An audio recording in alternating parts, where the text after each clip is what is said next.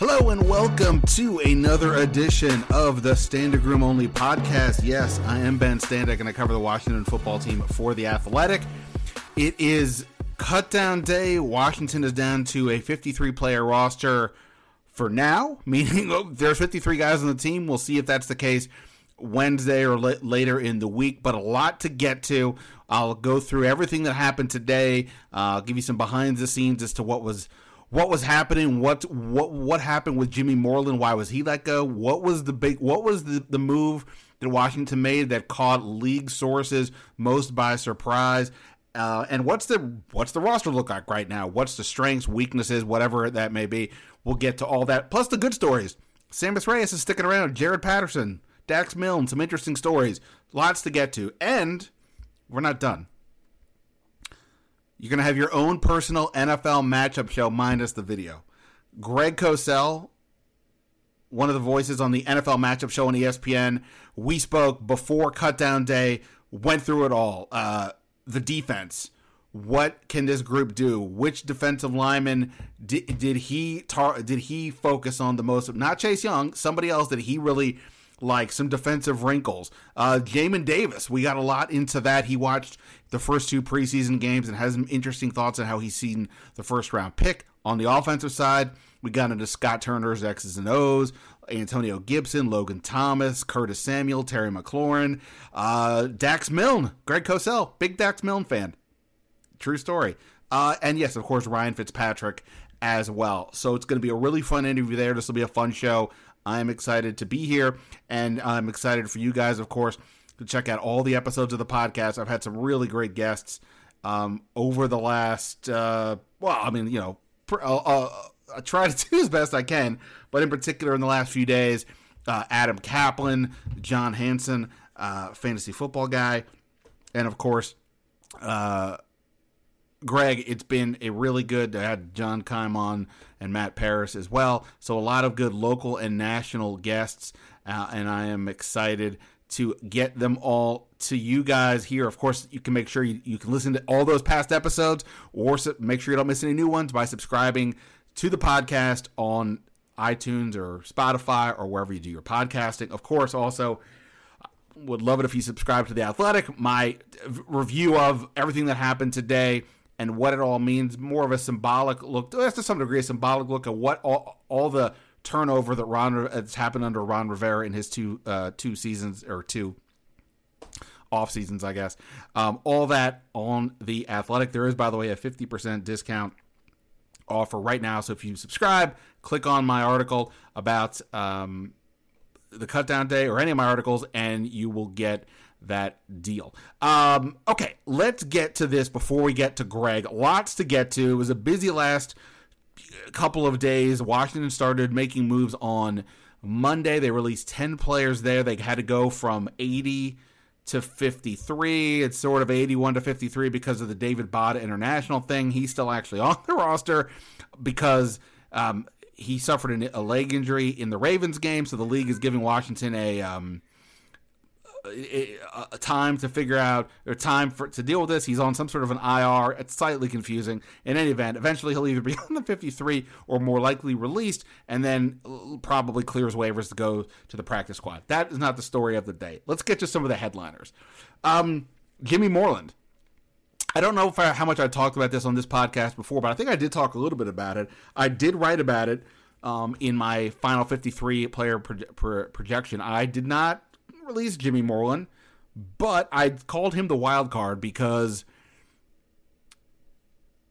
it was getting confusing as to where he was going to fit in. They kept playing Kendall Fuller more in the slot as Benjamin St-Juste stepped up and became looks like a guy who maybe could start for this group when they have when they go three corners opposite William Jackson. Um, then you also have Kam Curl as that you know Buffalo nickel. Um, and all of a sudden, you're like, where does Jimmy Moreland fit in? He's not an outside corner, small guy, not a special teams player.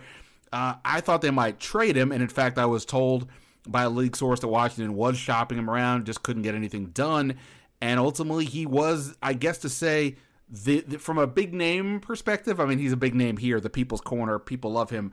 I, my tw- when I broke that news that he was cut, the, the, amount of people who responded on Twitter and had something to say about Jimmy Moreland was a pretty huge number. So that was the surprise of the day. Uh, Ron Rivera basically said that, um, you know, they, they had some other options. Torry McTyer who obviously we've talked about on this podcast, and I had him on my 53 that he had mismade plays all camp. Um, you know, Troy Apke, I get it. I get it. A lot of you were like, really? Troy Apke? You got to be kidding me. Again, I, I, I don't know how many more times to say it, but um, yes, bomb at safety. Not saying he's a cornerback you actually want in the game, but play special teams. They like him there. I it, I'd be lying to you if I said – that I watch enough special teams to tell you how great Troy Apke is. Simultaneously, you don't watch it either, right? You're not you're not paying attention to see how good he is. They think he's that good. Nate Kaczor has had him the whole time. That's what they like. Good good or bad, I don't know what to tell you. But teams do keep players for special teams purposes. And those players are not usually guys you want on the offense. Or sorry, or you want to play in the real game. I know that special teams players, they play 15 to 20 snaps a game. Danny Johnson last year played zero cornerback snaps. Troy Apke may never play corner, and if it comes to that, they'll have to probably figure something out. They did also keep Darryl Roberts, who I kind of like moved on from because he kind of felt slow during camp. I think in the last podcast uh, with Matt Paras, I talked about what's the opposite of recency bias. Somebody kindly told me what it was online, and then I totally forgot already what it was. But uh, in any event, I, I, I thought Darryl Roberts kind of slow start. I think Ron Rivera alluded to that today, but in Rivera's estimation, he stepped up. I did notice he had a good game. He made some good plays against the Ravens. That was apparently enough. So they moved on from Jimmy Moreland. Um, I reported that he had a, an injury designation. Basically, Jimmy Moreland had a has a bruised knee. Um, not considered to be a big deal. Should be ready to go for Week One, wherever that is. I, by the time you hear this, you, we may already know doubt it'll be here. Wouldn't stun me at all if some team claims him off waivers uh, because cornerbacks are pretty. Um, yeah, teams need cornerbacks. And I mean, I had team. I, I, I, heard from people checking or saying that they thought Washington there there's enough cornerbacks to keep an eye on. I thought Danny Johnson, who was also released, might be somebody to keep an eye on, and maybe he is. Wasn't necessarily thinking Moreland, but there you go. Um, the other, I, think, surprise move probably for some people and my, myself a little bit. Antonio Gandy Golden, last year's fourth round pick, had him on my 53. You know, I just went for the notion of, hey, you spent the pick last year, kind of throw last year out between the COVID situation. He a, a, a, kid coming from Liberty needs the work. He didn't get it. Then he gets hurt. It was basically a redshirt year. He's got really good size, and I thought he did some decent things in camp. But admittedly, if you took away the fourth round um, aspect and just said this is the player, does he make this team? I, I, don't think it's necessarily a lock. And Ron Rivera has said he said the other day there becomes a point that the draft status doesn't matter. You just have to decide this isn't for us and we're going to move on. And they did have a lot of other options. Washington kept seven receivers. They kept Dax Milne. They kept DeAndre Carter, who will be the punt returner. Um, but they like those guys on top of the five that we knew they were going to keep. We don't need to go through that whole list. Um, so a surprise. I, I, thought perhaps they would at least try to trade him. I don't know if they did or didn't, but he moves on. Again, I would be surprised if he doesn't. If he makes off waivers, I would think some team would grab him. Again, a fourth round pick a year ago. Somebody else, I'm sure, is going to think, why not? Um, why not us? Last one, not a, not a real surprise, but a name, Peyton Barber, their short yardage back. I think once they tried Antonio Gibson on a few short yardage runs in game two, it felt like to me like they are trying to move on from Barber. They obviously did, plus the emergence of Jaret Patterson gave them a third running back. So they moved on there. I didn't have Barber on my 53, so not a surprise in that sense, but obviously a guy that we're familiar with both from his time here as well as uh, throughout the league. Um, let's get to some good news, right? It, it's not just about guys gone; it's guys staying. Sammis Reyes is still here now you know I've been saying for a while that I thought he was going to stay, that he would not clear waivers, that other teams around the league um, were interested, and that was I was told that uh, by a few different by a few different folks. So I think um, that to me made a made a lot of sense to keep him. They also did keep Ricky Seals Jones as a fourth tight end, so I will be curious to see how much Sammis Reyes actually plays.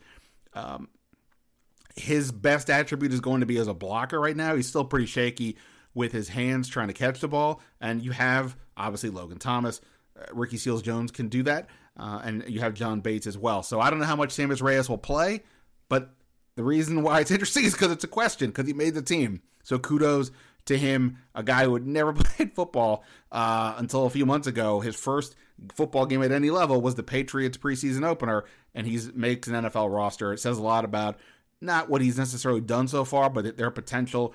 And like I said, a lot of teams in the league from that workout he had at the University of Florida really were impressed. And that's why Washington jumped on him and signed him to an actual contract, not just an international pathway contract like um, um, like, like with uh, David Bada. Uh, Jaret Patterson, just, you know, we talked about this, kind of a, it's been obvious for a while he was going to make the team. He he did in fact make the team. I mentioned Dax Milne. He makes the team. He was the penultimate pick in the draft. I kind of thought to myself, and I said this on the podcast, and I think I talked about this with Greg, that you know he's the last, he was the next last pick in the draft. I thought he had a really good camp. I, I really like him, and on other years he makes his team pretty easily. But they just had so many other receivers, and since receivers are deeper in the league, could you cut him and um, get him through waivers, put him on a practice squad, go from there? Well, whatever. They they didn't. They kept him, and look, I, th- I would imagine if he progresses this year, I don't know how much he'll play when you have all the other receivers that they have. But if he progresses in their eyes, I could easily see him being the slot receiver next year. Adam Humphries is on a one year deal. Um, as I said, Carter will be the returner. It appears based on what Rivera said today. But kudos to Dax Milne. Another seventh round pick made the team. Pass rusher Shaka Toney.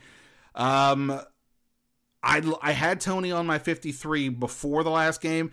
I didn't take him off because I didn't like him. I decided that Casey Toohill I thought would make it. He did. But it was William Bradley King getting knocked off, not Shaka Toney. We'll see if William Bradley King makes the practice squad. Rivera said he liked him, but you know they ran out of space. They kept nine defensive linemen, so we'll see. So kudos to those guys for um, making the, the the team. This is a very young roster. Um, but William Bradley King was the only rookie. All, all, the rookies made it. This the draft picks made it except for William Bradley King. Um, Washington did cut two from last year's class: Gandy Golden and fifth round pick Keith Ismael. Um, Ismael could possibly make the practice squad. I guess we'll just see if other teams out there decide they want to take a shot on him. Uh, Tyler Larson beat him out for the backup center position. Um, here's the biggest surprise of the day, though, for me. I mentioned Jimmy Moreland. I mean, yes, I'm not going to sit here and say I'm I'm not surprised. I didn't pick him on my 53, but as I said, I wrote about it that he was definitely a wild card that was something to keep an eye on. I can't sit here and tell you that I'm not like I'm like, oh, of course I predicted Gandy Golden. I also had him on the 53, but you know, it, it felt uncomfortable. It wasn't a lock. Okay, I kind of put David Mayo as a lock to me um, as a fifth linebacker and a special teams demon. Uh, they signed him to a one year deal, just under a million dollars this this offseason. I remember when Tress Way um, spoke uh, to us this year uh, a couple weeks ago.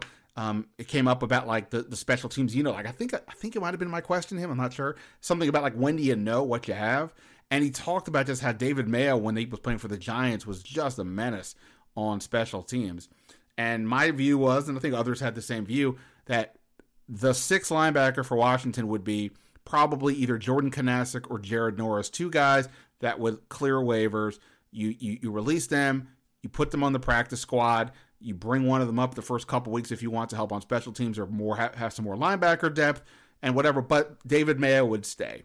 Instead, Washington cut all three of them, and I will just tell you that um, not long after that went out, I got a call. I got a text, I should say, from a um, uh, a, a, pro personnel uh, di- uh, director for another team and he the he he texted, "Wait, did Washington cut David Mayo?" And I said, "Yeah."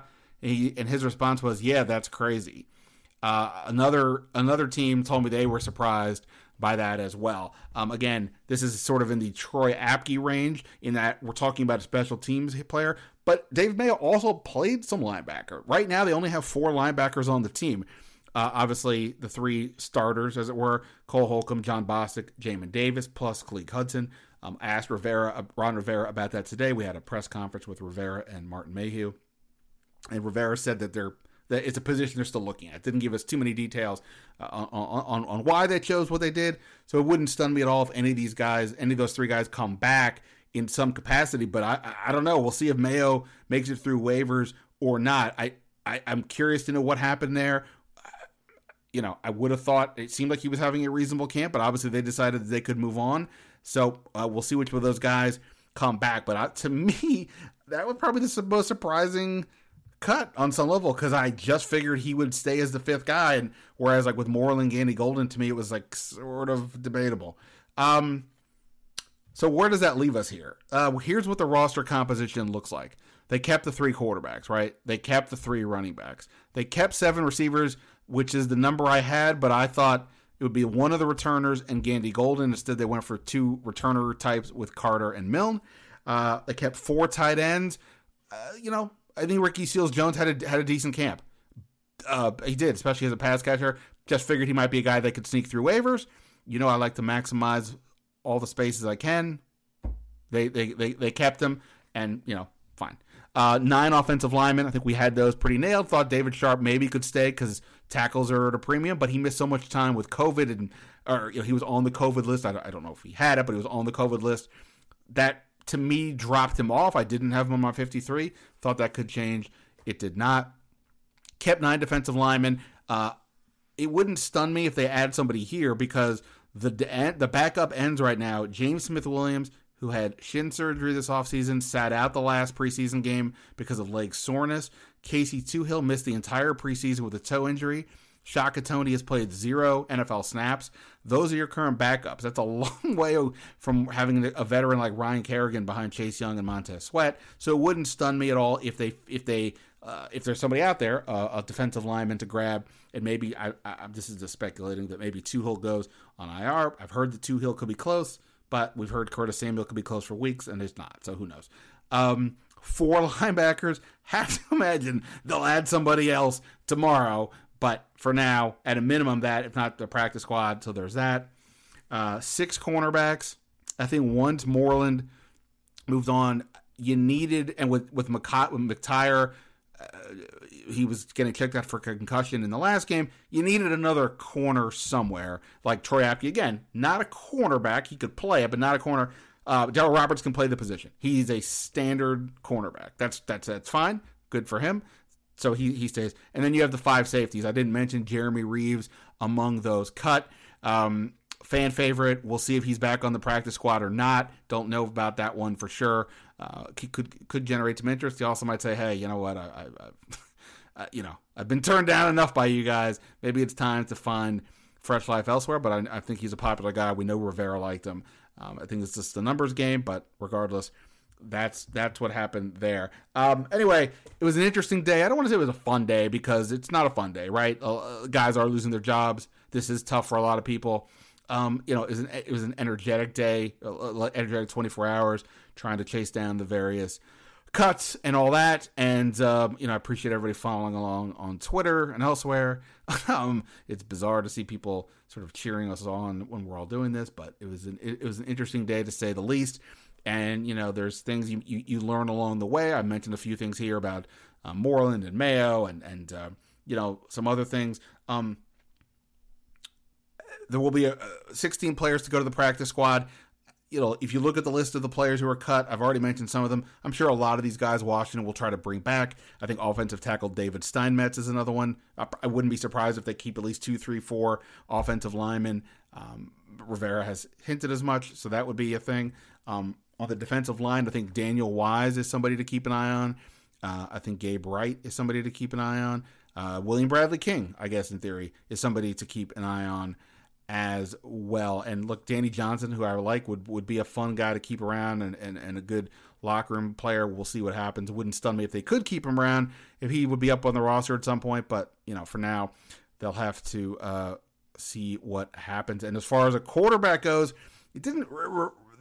Steven Montez came up today with Rivera. He was among those guys cut yesterday you know, I look at it like if you're cut on Saturday, they kind of moved on from you. So based on that, I think Steven Montez might be gone. Rivera, I think, made the point today that I say I think I don't remember what happened ten minutes ago, let alone a few hours ago when we talked to him, but I believe he said um, that because of the new rules and the the players don't have to go through the the the vaccinated players don't have to go through the the waiting period like they did last year. Having three, like you can get a quarterback immediately versus if you need one versus last year where it was a process. So we'll see. I you know, I if you have 16 spots, I'm not sure why I wouldn't keep what keep a quarterback. Uh, Will Grier was released by Carolina. He was a third round pick in 2019, drafted by Marty Hurney for a team coached by Ron Rivera. You'd have to think there'd be some interest there. Kyle Lauletta, the former Richmond quarterback, was released by the Browns. I mention this because I know Washington had significant interest in him when he came out. I want to say it was 2018. He was a fourth round pick, I think, by the Giants. Washington had interested in him. Some of those people are still in the building. Scott Turner was at his pro day. Not saying it's a lock, just saying, and other teams will obviously have some interest. Just saying some things to keep an eye on. Um, as for what else is going on with this team, it's going to be a short week. Wednesday, it's really like a bonus day practice. Uh, it doesn't sound like they're going to do much at all. Maybe a, sort of a walkthrough thing as uh, Rivera figures out who's on the practice squad and, and, and what sort of the roster looks like. On Thursday will be a padded practice, and then that they, they kind of go away for the weekend or Labor Day weekend and get back at it for real next week to get ready for the Chargers. So um, a lot going on there. If you guys have other questions, you can of course leave comments in the uh, in my story on the Athletic. You can tweet me at Ben Standig. You want to email me bstandig at theathletic.com. You want to send a Skywriter with a question. I mean, just you got to tell me to look, so I'll see. Other than that, I may not see. It'll be a waste of your money, but you know, I don't know. Maybe maybe it'll get some attention by somebody. Um, all right. Um, so let's. Uh, I'm sure I forgot something off of today. Uh, you know, you can find the full list, you know, obviously online or go to the go to my story on the Athletic where we have all the names of the 27 cut. David Bada still to go one way or the other. Um, Ron Rivera's happy. Oh, I guess this is the one last thing I'll say. There are only 16 players now left that Ron Rivera inherited. A lot of turnover. Um, Wes Martin was out today, a guy who was drafted by the previous regime. Jeremy Reaves as well. 16 players left there's some good players. And Rivera said today, hey, I inherited some good stuff. We had a good core. Now we've added to it, and we think or we hope that this is what we've done is enough to start sustaining success. And ultimately, that is sort of to me what it is about it. It's not just about going for it in a given year. Can you do it year in and year out? If you can do that, uh, you know, take enough swings, I think eventually you probably break break through to have a good playoff run, if not make the Super Bowl. Um, not predicting that this year. Just saying that's I think that's a good way to go. Rivera seems to be into that. We'll see what happens. Um, all right. Um, enough out of me. I appreciate you guys getting to this far. Uh, we're going to get to my conversation with Greg Cosell about all things Washington football team right after this. All right, excited to welcome him back. Yes, he's back. He's not. He did. He didn't run away from the first time he was on with me pre-draft. He he was willing to return to talk about the Washington football team. He is part of the NFL. I just I just forgot NFL matchup show right of on on ESPN, uh, which which is going to premiere this season on September 11th. He is the great Greg Cosell. I literally just asked you about the name eight seconds ago. It tells you where my my brain is mush after a month of training camp and dealing with the heat this week. I don't no idea what's going on. Greg, I appreciate the time. How are you doing? I'm doing great, Ben. Yes, the NFL matchup show. It'll be, I guess, my fifth year on set, and uh, my let's see, show started in 1984, believe it or not. So, quite a few years as producer as well. But uh, my fifth year on the set with Sal Paolantonio and uh, Matt Bowen. Yeah, Matt, obviously a former uh, Washington player, um, does a does, does a great job himself. Um, I this is I, I did uh, we were just discussing some things we may discuss and I didn't even ask you this but I, I will just sort of throw you a quick curveball. You get you you watch every something on all these different teams. Is there anything you just like you know you when you know you're to watch this thing whatever this is maybe it's Tom Brady dropping back, Sean McVay calling plays, Bill Belichick I don't know whatever it is. There's just something that you just beyond work that you just enjoy watching. Uh, you mean are there teams or players I enjoy watching more than others? Sure. I mean, uh, we'll leave that alone for now, though, Ben. We'll, we'll, we'll, we'll discuss the Washington football team. Fair, fair, enough. it's just like you know, it's just like people saying they're into music, but what you know, what type of uh, Sure. type of music?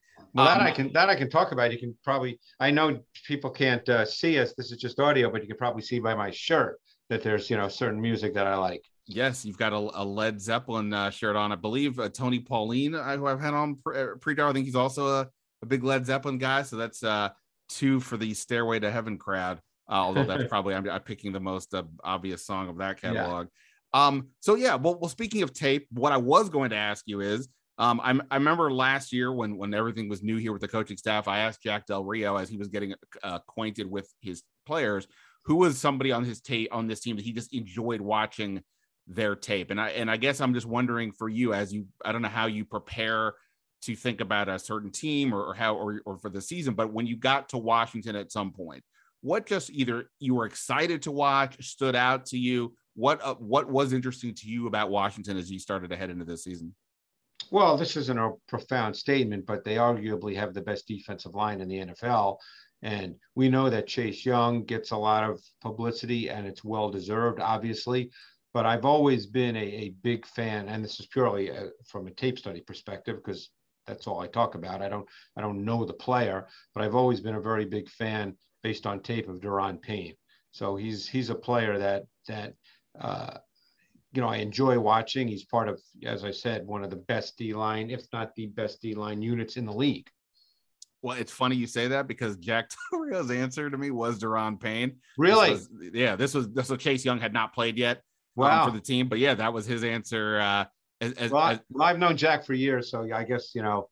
Uh, I don't want to say great minds think alike. I would never say that about myself, but uh, no, Daron Payne is a player that uh, I've always liked, and I think he's really, really good. And given their defense and the focus on Chase Young, uh, certainly Montez Sweat, they had Kerrigan for a number of years there before he left to come here to uh, Philly.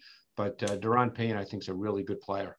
Well, he's so interesting to me this year in the sense that obviously Chase Young gets all the attention, and you know, understandably so. He defensive rookie of the year. He's got a lot of personality. The number two pick, the whole thing. Then you have Montez Sweat, who led the team in sacks last year. Guys, the pass rushers are going to get a lot of attention, and even more locally, Jonathan Allen is the local kid. He was the first of these four consecutive first round picks. He just signed an Yep. extension this year. And Daron Payne is the quieter one of the group from a personality perspective. And he's the run stuffer, which doesn't get as much attention. And yet, some people think he may be the most talented one on the bunch. He does have an interesting component next offseason because he'll be the one coming up for extension. We'll see how that goes. But what about him for you does kind of stand out? And, and wh- how would you sort of describe his importance to everything else that's going to be kind of happening on this line and, and for this defense?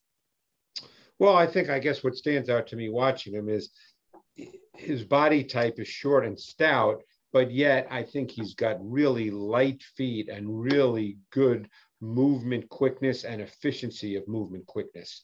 I mean, they use him at times as the looper in stunt games where he loops behind the picker and he can bend. He's flexible for that kind of body type. So I obviously I'm talking about pass rush, but uh, he just is really a good athlete with light, quick feet and body flexibility for someone with that kind of build. Um, he has not gone to a Pro Bowl yet, which is not Pro Bowl is a weird thing. You know, it's a lot of popularity contests and That things like that. anything. That doesn't mean anything. But I guess do you get a sense that he is obviously he's still a young player, so I don't want to say he's reached his potential, but do you get the sense that he has uh, sort of reached his potential to this point, or is he or or what's the step for him to become when we have the conversation of who are Pro Bowl players and you know who who have the elite status? Is there a step for him to get there, or do you think he's maybe doesn't quite have enough to be at that level? I think he is at that level. I just think he's on a really good defense and on a D line with a lot of good players. And he's not the first name that uh, writers or other players may think about. The Pro Bowl, uh, maybe I shouldn't say this, but I don't even look at the Pro Bowl. So I, half the time I don't even know Sure. who was named to the Pro Bowl. Sure. So that really doesn't mean anything to me. D- Daron Payne is a really good player, and I guarantee that the offensive coaches, when they prepare for the Washington defense, Ben, they know about Daron Payne and they know what kind of player he is. The tape tells you what kind of player he is, and that's really all that matters. Right. A- a- absolutely. Um, I, I don't want to get too bogged down in this next question, but since we mentioned Payne and we're talking about the defensive line, this is interesting to me. Like, you know, for any team, you want to maximize the assets that you have available. In Washington's defensive line, it's not just those four guys who each of them could be, you know, uh, are, thought of very highly uh, for what they do. But then you also have behind them Matt Ioannidis, who led the team in sacks in 2019. Yeah. Last year goes out with a season-ending uh, injury in week three, so lo- lose there. But he's back. You know, look good, looks fine in camp. And Washington did last year, according to Football Outsiders, ran more plays with five defensive linemen than anyone else. That was only 58. It's less than four snaps a game. Right, let's not right. go too crazy on that. But in camp, they have, you know, all throughout camp, they have used that look a bit. And the reason I think it's interesting is one, they have these players, all very good. And two, you know, they drafted Jamin Davis to help the linebacker corps. It seems apparent at this moment, we're talking Friday before the third preseason game, that at this moment, he is not quite ready for prime time yet. He's still learning the process, which means Cole Holcomb, Jon Bostic, I would assume are going to get most of the snaps. That was not necessarily the best look last year. I think Holcomb is poised for a better year, but Bostic maybe is expo- overexposed playing a lot. They also have a deep secondary. And I keep wondering, is it make almost, is it conceivable for a team to have five defensive linemen play with more than just the four, you know, the, the, less than four snaps a game? Is that something that's even conceivable? You obviously get Chase Young, Montez Sweat, the athletes they are. You want them rushing the quarterback, but you can do different things. What do you just even make of that lineup? Is that something to consider when you have that talent up front and maybe some deficiencies right behind them? Well, you'd only do that depending on down and distance. You're not going to do that on third and long. Sure. So, could they do it? Sure. Um, I actually watched uh, the two preseason games, and I watched all of Jamin Davis's sacks, and I thought he was much better against Cincinnati than he was against New England. So in the second game, I thought he played faster. I thought he had quicker reactions. Um, he was not as tentative as he was versus the Patriots. Um, I think he's going to play sooner than you think. Okay. Now, again, I certainly can't speak to what Ron Rivera and Jack Del Rio think or what they've stated publicly. Um, all rookies normally coaches take the the conservative approach when they speak about them. That's just built into the coaching profession. So what they say publicly, I'm not sure. I, I if, if, they've spoken about it, you, you cover the team. I don't I don't uh, follow every comment that they make. But if they've taken a conservative view, that doesn't mean anything to me. Jamin Davis will play sooner than later. Um, it may not be 50 snaps week one, but he's going to be on the field sooner than later. He's over 6'3, he's 235 pounds. The tape shows that he'll he can take on blocks, he can play with physicality, he's got excellent speed and range, he's very good in pass coverage. He'll be on the field sooner than later, Ben. Um, okay, well, that's great to hear. The All 22 is not out yet for the layman like me, so I've only had a chance to really watch the the tape and then rewatch, you know, watch the replay. I mean, you know, th- that type of thing. And we obviously we talked to, to Rivera and the other players and Jamin Davis himself, and you know, the idea of him playing more downhill has come up a bunch. Del Rio said, you know, basically, yeah, he just needs more reps, and that seems to be the basic takeaway. And, um, and against New England, that was correct. He was tentative. He sort of waited to see what was happening before moving forward in the run game. Uh, I thought he was better against Cincinnati. He'll continue to get better. And Rivera is right. He needs more reps. He's going to get those reps, but he is, I don't want to say unique. That that's a word that means singular. He's not singular, but he's a little different given his size and his length. There's not a lot of linebackers who are six three and a quarter with his kind of athletic movement we we talked before about the defensive line and and and so on that they've been using Jamin Davis primarily in the middle um, on, when they were going with a base. Yeah, he played Mike. Look. He played Mike with Holcomb playing strong and um, Bostic playing the will. Um, for sure. And so you obviously saw this team a year ago where they had Bostic more in the middle uh, right. with Holcomb and Kevin Pierre-Louis primarily as the outside guy when they were going with a base. What do you think ultimately? And I, we, whether it's week one that Jamin Davis plays more, week five, week ten, what what is the potential that he that he can actually bring this defense if he is able to live up to some of the things you were just kind of talking about use his athleticism like what will that actually tangibly look like when he's playing behind this actual defensive line well he was drafted to be a three down linebacker he was a first round pick you're not drafting him to play just in a base defense and play 25 or 30% of your snaps. His athleticism and his length make him a three down player. He will eventually do that. I mean, last year, 64% of their defensive snaps came in nickel. So he's not, he wasn't just drafted to play 36% of their defensive snaps. He will play, he will be a three down backer. Um, who he plays with when it gets to that point, that's the question. Who will it be Holcomb or will it be Bostic? And that's a hard question to answer right now. Yeah, I mean, I would guess Holcomb. I think Holcomb is ascending. At Bostic, like I said, I just my my assessment is that just you know he's been solid throughout his career, but like him playing three downs is probably a bit much. But that's why it's interesting because they use so much, uh, you know, sub package last year. They had uh, Kamren Curl playing as this uh, Buffalo nickel, so taking the linebacker off the field. He's playing there, but he's also played some free safety. They have Bobby McCain and Landon Collins. So they've got to, they're going to have a lot of three safeties. They're also going to, I think, have a lot of three cornerback looks on the field. And I'm curious what you think of this. So they, they signed William Jackson, obviously a big lucrative deal to right. be their top corner, however you want to label him. Uh, he's been a bit beat up in camp and hasn't played a ton, but let's just assume he'll be ready by the time we get to the season. Um, they also have Kendall Fuller, who was signed as a big kind of free agent last year. Now, when Fuller was here the first time, he was a slot corner was where he seemed to be really effective. But last year they kind of kept him outside with Jimmy Moreland in the slot, but also the Kam Curl as this uh, Buffalo nickel.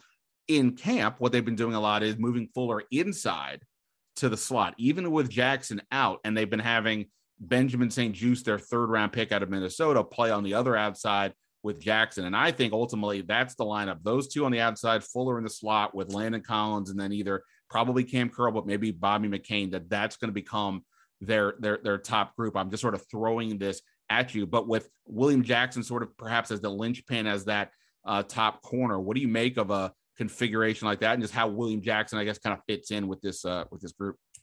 Well, last year, once Curl became the starter at strong safety when Collins went out, he no longer played the nickel. That that position went to Jimmy Moreland. Right. So I thought personally Curl played better than Collins. I'm very anxious to see how that plays out at the safety position because I thought Curl played that he played Landon Collins' position a year ago, and I thought that he played better than Collins. So we'll see how it all plays out. Um, you could be right. I mean, this is a team last year that in third and long situations played a lot of cover four. They played a lot of zone, but Cover four also has a man element to it. What they often did was play the boundary corner, the corner to the short side of the field. He would lock on in man to man coverage to the boundary X receiver. And I could easily see them doing that with William Jackson. William Jackson is a very good man to man corner, but a lot of zone concepts, whether it's cover four or cover three, they will take the boundary corner and match him up man to man. So simply because the coverage call is a zone based call does not mean that there's no man to man element to it. And they could easily use Jackson in that role. Um, you know, you mentioned Benjamin St-Juste. Now, obviously, he was a player whose tape I watched coming out of the University of Minnesota. And I thought he was a really fascinating projection to the league, given his elite size and length. He's more than six three. He's got a lean, linear body frame. Um, he's a smooth, fluid athlete. I thought he had, for whatever it means, and again, it may mean something, it may mean nothing. I thought he had some really good snaps against Ja'Marr Chase against Cincinnati. Uh, but he's a smooth, fluid athlete. He's got comfortable movement traits. He's not sudden and twitchy, but if he's going to play zone, particularly, I know he played left corner this past week, uh, and I think he played left corner in, in both the preseason games. But uh, even if he plays the uh, the field corner, if if he plays outside and they want Jackson to play to the boundary, he doesn't necessarily have to be twitchy because he'll play a lot of zone concepts more than man concepts. So what he brings to the party is rare length for a perimeter corner, and he's got plus athleticism. And those two traits make him a, a pretty interesting prospect. Yeah, I, have been impressed with what I've seen um, about him so far on, on the field. I, I, did a profile on him the other day, so I got to know him a little bit more, uh, uh, you know, uh, on the off the field side. And he, he's an he's an impressive player and an impressive young man based on a few a few minutes of interaction. So I'm, I'm curious to see, and it's based on practice and the game and the preseason. The coaching staff clearly likes what they're seeing, and they're using him um, a fair amount. And and I also say I appreciate the way you kind of described the the man zone situation. I think from on the layman perspective, sometimes we make it a binary choice. You're going to play one or you're going to play the other, and obviously no, these things are far more no complicated or far more uh, uh, complex. well, it's not it's not complex. I mean, a lot of teams do this, and just I mean, I went through a ton of Washington's defense this summer. I watched a lot of third down, and while cover four was a foundational and featured coverage for Washington, particularly on third and long, they they often played with that matchup element to the boundary. You know, different teams have different names for it. I just say it's boundary lock, but that's what a lot of teams do when they play either cover three or cover four. They lock man to man the boundary X receiver. So it's not just pure zone. Gotcha. Um, before we switch over to the offense, you, you mentioned that you've watched uh, some of some of their preseason games or their, their their preseason games. So I'm just sort of curious broadly. We're talking before cuts. I wanted to get into that, but was there anybody who st- stood out to you that maybe you were surprised about, whether it's a, a start or maybe it was somebody deeper on the roster that you just had maybe hadn't had a, a feel for a rookie? Did anybody just as you're watching that tape kind of jump jump out in any in any way? No, I was basically watching Davis and St-Juste, so I wasn't really you know studying other players because you know those were two guys I obviously watched in, coming out, watched a lot of their tape from their last year in college. So I was just curious to see them. So I wasn't really focusing on, on other players on defense. Gotcha. Okay. Well, fair, fair enough. Let, us let, uh, switch over to the other side of the ball. And before I ask you about Fitzpatrick, uh, I am sort of curious, obviously, with what you do, you know, the X's and O's of it all, uh, watching the tape, Scott Turner, he's going into his second year as an offensive coordinator. I, I keep sort of in my head thinking, like, I don't even know if I, def- I mean, there's a lot of motion in what he's trying to do. Um, he's a he's a pretty aggressive play caller. It seems by nature, but like last year, the offense was so watered down at times because either Dwayne Haskins just was not ready for prime time. Alex Smith was limited, obviously physically, um, and they didn't have a lot of weapons uh, beyond you know Terry McLaurin and, and Antonio Gibson on the perimeter. So I don't even necessarily know if we've seen the full version of what a Scott Turner offense may be. They do have more pieces, and whatever you think of Ryan Fitzpatrick, he is uh, an aggressive thrower down the field. Do you have a feel, I guess, at this point as to what a Scott, what do you think of Scott Turner and, and his offense, and and perhaps what we might see with a little more with a little more options this year? Well, I think ultimately Scott's offense would be very much be like his dad Norv's offense in that they want the run game to be the starting point and then work the play action pass game with the intermediate and vertical elements. When I say vertical, I don't mean just dropping back and throwing it 50 yards down the field. You know, there's a lot of in-breaking routes to this offense. There's there's vertical elements. There's, and I think that's what they'd ultimately like. They see Gibson, who's close to 230 pounds, as as the kind of back that can be the foundation piece of a uh, of a run game because he's got the size and he's got the power and and he's got sustainability to him because of that because of the way he's built. Um, so I'm sure they and they've got a tight end and we'll get to that in a sec. Um, but I think that that's what they see when they they look at this offense is they see the run game, the play action element to it, and then they see uh, they see potential big plays. So let let's ultimately look at Gibson. You know, Gibson to me is he's kind of a build up speed runner um, more than a short area explosive runner. I wouldn't call him shifty and elusive with loose hips, but he's he's a downhill freight train type runner and he's got good speed. If you get him a little bit of a track to get to speed, he can be a pretty powerful back. Yeah, I mean, he had a pretty impressive. I remember like taking a step back after the year and looking at what he did, both from a number standpoint and then just some of those performances, the Thanksgiving game against Dallas. Yeah, to have nothing helping him at quarterback. Uh, not you know, other than McLaurin, really nobody else on the field you really had to like worry about consistently. The offensive line was okay. Um, that, that that that he was able to be that productive, and also a guy who was only he barely played running back in in college to to to no, to evolve in that way. I mean, it really does make one wonder how high this can yeah, go. I mean, his last year in, in, Memphis, he was a slot receiver for the most part, but I would say he's a powerful, competitive, relentless, kind of a little bit straight line, but he's a downhill runner. Um, he's got a strong lower body. He's competitive. Um, he's got finishing traits. I think he's got the attributes of a volume back. I think in an ideal world, you could give him the ball 15 to 20 times a game and uh, and he could be effective for you in that role. Um, it's funny that, that, I'm thinking in my head, like, who do I want to ask you about next? And last year, this would have been pretty simple. I asked you about Terry McLaurin and Gibson, and then that's it. this year, there's there's more guys to to get to. I am curious. Uh, you mentioned tight end Logan Thomas. We, we, we can go there for sure. I mean, I think that was a huge surprise for me last year. You know, obviously, he had no real track record of being a productive tight end prior to signing with Washington. He wasn't just productive; he was one of the you know top pass catching tight ends in the league last year. And I can just say at practice, he it feels like he's already maybe Fitzpatrick's most trusted yeah. uh, target. He really they really seem to have a good connection. Obviously, he's doing good things with McLaurin too, but it just feels like a really good connect with Logan Thomas for a guy who only he had played the position a little bit, but only has really had this one sort of breakout year. What do you see as the next step for for that guy? Oh, I think he'll be an ascending player this year. I, I, think that he'll be utilized more in the intermediate and vertical pass game. And those, as we said, are foundations of Scott Turner's offense. Um, he did run some vertical routes. He made tough catches that demanded a wide catching radius and good hands, which obviously, being a former quarterback, that was pretty impressive. Um, I think he'll be more and more a part of this offense. I know he had over 70 catches and probably around 100 targets. So I don't know how many target he's going to get, Ben.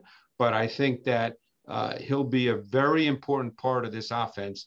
And don't forget, Fitzpatrick throughout his career, he's had a lot of bigger receivers and he throws the ball. He's an aggressive thrower. So he'll throw the ball to Logan Thomas. Thomas is a big man with a big body, good hands. He'll he'll get the ball thrown to him by uh, Ryan Fitzpatrick.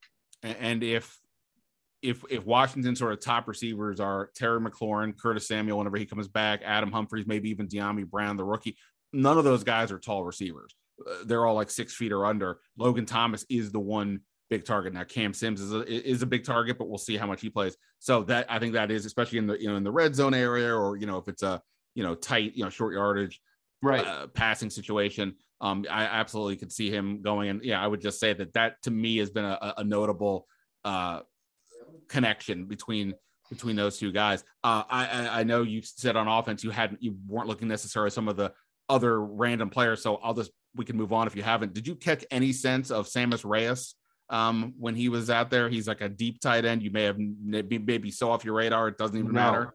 Okay, he he was a uh, they signed him. He's a former college basketball player who played in America, but he's from Chile. He had no NFL experience. He had a, he had a workout pre-draft that blew scouts away. Washington signed him to an actual contract, and he's just an interesting project. And I was just curious if you had noticed him. Not a not a yeah. Sweat. No, I don't. I don't really know anything about it. So well, we'll we'll all all good. We'll see if he's if he makes your uh if he makes your uh, yeah. uh, tape down the down the line. Um, I mentioned Curtis Samuel. This one is just so fascinating to me. He's obviously been a, a fun playmaker. Some think he's more of a gadget whatever it is. You can line him up in a lot of different spots. And when this coaching staff had him at Carolina, people on this pod, you know, listen to this podcast or read stuff know they used him more on the outside. I think it was like, you know, it was, yep. it was prim- primarily outside.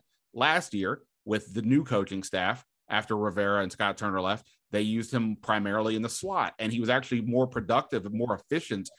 Uh, despite playing a lot fewer plays, they used him in the backfield and all that. And I've been wondering how much is Washington going to incorporate what that coaching staff did last year. I think some, but to what degree we'll see. And yet he hasn't been he hasn't practiced one time since I think the first like OTA week. And where he lines up will affect how much Adam Humphries plays or how much a Cam Sims plays or where Dyami Brown plays. So I know you're not in the mind of Rivera or Scott Turner, but what would your view be of, of Curtis Samuel? What would be, from your perspective, the best way to use him in this offense? Well, I think, I mean, to me, he's a receiver. So you're going to line him up outside and in the slot. And on occasion, you'll line him up in the backfield. That, I mean, a lot of teams do that. It's not a gadget or a gimmick thing, gimmick thing. It's just formation variation. Uh, and teams do that all the time. That's part of the NFL. So he's capable of doing that. So I think you'll see that. I mean, you could easily see a situation where they have Samuel in the backfield and then three other wide receivers on the field. Um, I'm sure that's I know he hasn't practiced, so you don't know if you've seen that. We you know we, we haven't seen it because he hasn't been out there, but it wouldn't surprise me at all to see them do that. That doesn't make him a gadget player. It just makes him versatile in, in where you can line him up within the context of your offensive formations. but knowing sort of all the pieces that they have, uh, uh, you have a Terry McLaurin, who's you know another ascending player. You know, such a polished route runner. He's got speed. You know, one of the better receivers in the league. We just mentioned Logan Thomas. The other receivers that they have, and Adam Humphries is a veteran from the slot. Dyami Brown's interesting rookie. Like, h- how do you think is the best way to sort of maximize all these pieces, or is it just like, hey, don't overthink this? Put McLaurin on one side, put Samuel on the other. You've got Thomas and tight end, Gibson, and just kind of take advantage of those talents and and and don't overthink the situation. Yeah, I mean, it's not a matter of overthinking. It's it's you have McLaurin who last year played a lot of X. Is he ideally an X? Probably not. Um, you've got Humphries, who's primarily a slot. Um, Dyami Brown lined up solely on the outside in college. Uh, uh, has he had a good camp? Yeah, I think he's had some. I think he's had some splash plays. He's been without Samuel. He's been, I think, working more and more up in the rotation. Um, and I, I think he's made some good plays. I, I, I questioned the other day if he's already their second best receiver, which is not a, a diss on Humphries, who's solid, but kind of you know he is that. Well, Humphries, Humphries is, is what he is. He's a right, slot right. receiver. Right. You know, I mean, he's not a guy who's going to catch 90 balls. You know, Brown was predominantly the X receiver in North Carolina. Um, he he predominantly lined up to the boundary. He almost always lined up on the left side of the formation, though. So you know, I'm that he probably needs some work just overall and in lining up in different places. So I, I don't know how they're going to map this out, but there's no question McLaurin can line up both outside and in the slot. Um, Humphries is primarily a slot. Uh, Samuel can line up anywhere. Um, let me ask you a question. What kind of camp has Dax Milne had? Dax Milne has been good. This is weird. Like, you know, two years ago, they were starting Kelvin Harmon and Steven Sims, not but because of by mistake, those were like the best guys they had. Now, both of those guys have already been released, not because they had bad camps, but because there's so much more depth. Dax Milne is one of these guys who's been totally, uh, totally fun, solid uh, option. He's made plays. I, you know, I personally think he's the kind of guy you probably risk slipping through waivers. He was the penultimate right. pick in the draft, and receivers are just so deep around the league. But I think he has done enough that based on what I've seen, if they didn't have a bunch of other guys, that I think he could make the team just based on what we've seen in camp. So we'll see. But I mean, it's it's it's not a matter, like you said, it's not overthinking. It's just they have players who can line up in different places. And that's that's fine. I mean, that's ultimately what you want because you want to have some kind of formation variation, and uh, and that's what they'll have. Um, you know, McLaurin's a really good receiver. Like I said, my guess is in an ideal world, you wouldn't consider him a big time one, but he's a really good receiver. Uh, absolutely, for sure. All right, this has all been foreplay now to get to the Ryan Fitzpatrick conversation as, as a, before I let you go.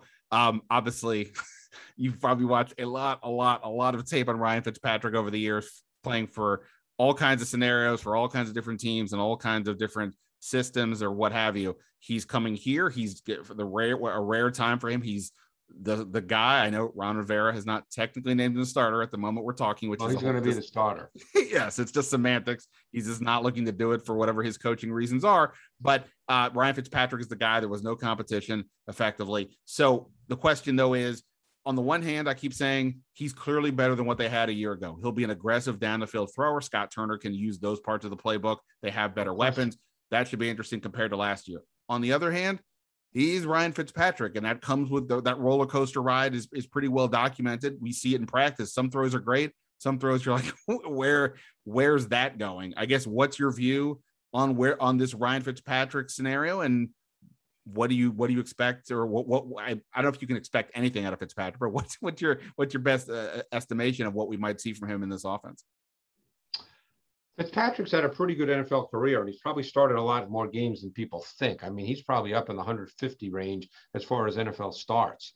Um, you kind of nailed it. I mean, Fitzpatrick is, is an aggressive mindset thrower. He'll turn it loose. He can make throws. He doesn't have a gun, but he can make throws. And the key is is how you can sort of balance him a little, channel him a little, because the same sort of the same gene that allows him to be aggressive throwing the ball is the same gene that every once in a while, you know, results in him making a throw where you, you scratch your head. So I don't know. I'm not a coach, Ben, so I don't know exactly how they work through that. But you can line up and play with Ryan Fitzpatrick. There's no problem with him at all. And if they can run the football, and don't forget, you, you have to think of this in terms of an overall team. This is a team that has a really, really good defense. So they will try to rein him into some degree because due to their defense, they're going to be in games. They don't want to lose games turning the ball over. So I think what you'll see is calculated, schemed, big play shots, but they probably don't want him dropping back by choice 35, 38 times a game. Right. It, you know, it's interesting, right? I mean, people, when they remember that Ravens team with Ray Lewis, the one that was just the dominant defense, you had Trent Dilfer was basically no disrespect to Trent Dilfer, but it was like, hey, be the game manager. Don't kind of muck, muck this thing up. Just move the ball effectively. Don't turn it over, whatever. And like Alex Smith was kind of like that guy for a chunk of his career. At least that was the perception of him. And and that kind of does make sense if you have a dominant defense, which is also another reason why Fitzpatrick is so interesting because he is the literal opposite of that by nature. And at 38, I'm imagine you're not going to be able to completely change no. what what he can do. Um, are, are there so you try to deal with it, Ben, with play calling and your approach. That's how you try to deal with it. Like I said, you'll take calculated shots because you have to. You, you there is a correlation no matter how good your defense is. And analytics and sabermetrics do all this stuff. I don't do that kind of thing, but I, I know people who do. Um, that there is a correlation between explosive pass plays and, and winning football games. So you do have to try to create explosive pass plays, but you do that in a very calculated way. You do that on first and 10, on second and three. You, you know, they don't need to come out. I'm not saying they'll never do this. Of course they will, because every team tries to do everything because the more you show a defense, the tougher you are to defend. But they won't foundationally be a team that you know goes that spreads it out and has Fitzpatrick throw it all over the yard. That won't be what they foundationally do. There'll be moments like that because you want to show defenses different looks and be different and make them defend more. But they'll they'll try to be calculated with their their downfield throws. It's going to be fascinating. Everybody keeps asking me how they're going to be this year. I'm like, I, you tell me. I, you know, I don't. I well, they've got a good defense, and that'll keep them in games. right, right, and I mean, I mean, look what happened last year. They made the they made the playoffs. Right, I know they, regardless of that, they had the losing record. They won five of their last seven games with a quarterback who, God bless Alex Smith, but like he obviously was pretty limited with what he could do. Didn't have a ton of weapons, and yet um, you know, they, they they they they did a good job. And yeah, if the offense can be at least a complementary piece and not an anchor, to what should be, you know, we can debate top five, top 10, whatever, but a defense that's going to be one of the better ones in the league in, in, theory. That should be uh that should be a good combination. Yeah, and they've got some questions though on their old line which need to be worked out. So that's that's a, a factor that needs to be, you know, thought through here. Uh, I was going to ask you about the offensive line, but look, I've, I've kept you long enough uh, for for for another day, and we can watch. I'm sure when you get to talk about Washington on the NFL matchup show on ESPN starting September 11th. Greg, thank you so much for the time as always. All right. Um, many thanks to Greg Cosell for his time. Thoroughly enjoyed um, talking to Greg. Uh, big, he, he's been uh, a supporter of, the, of, of, me and the podcast. I really appreciate it. I mean, considering, um, you know, all that he has done. Uh, thanks to everybody here for listening and subscribing to the podcast. Uh, you can, go check out The Athletic. Uh, check me out on Twitter at Ben Standig. Stay safe. Have a happy Labor Day weekend. I, I may have another podcast up before the end of the week. We'll see. Uh, but for now, that's it. Ben Standig signing off. Until next time, see ya.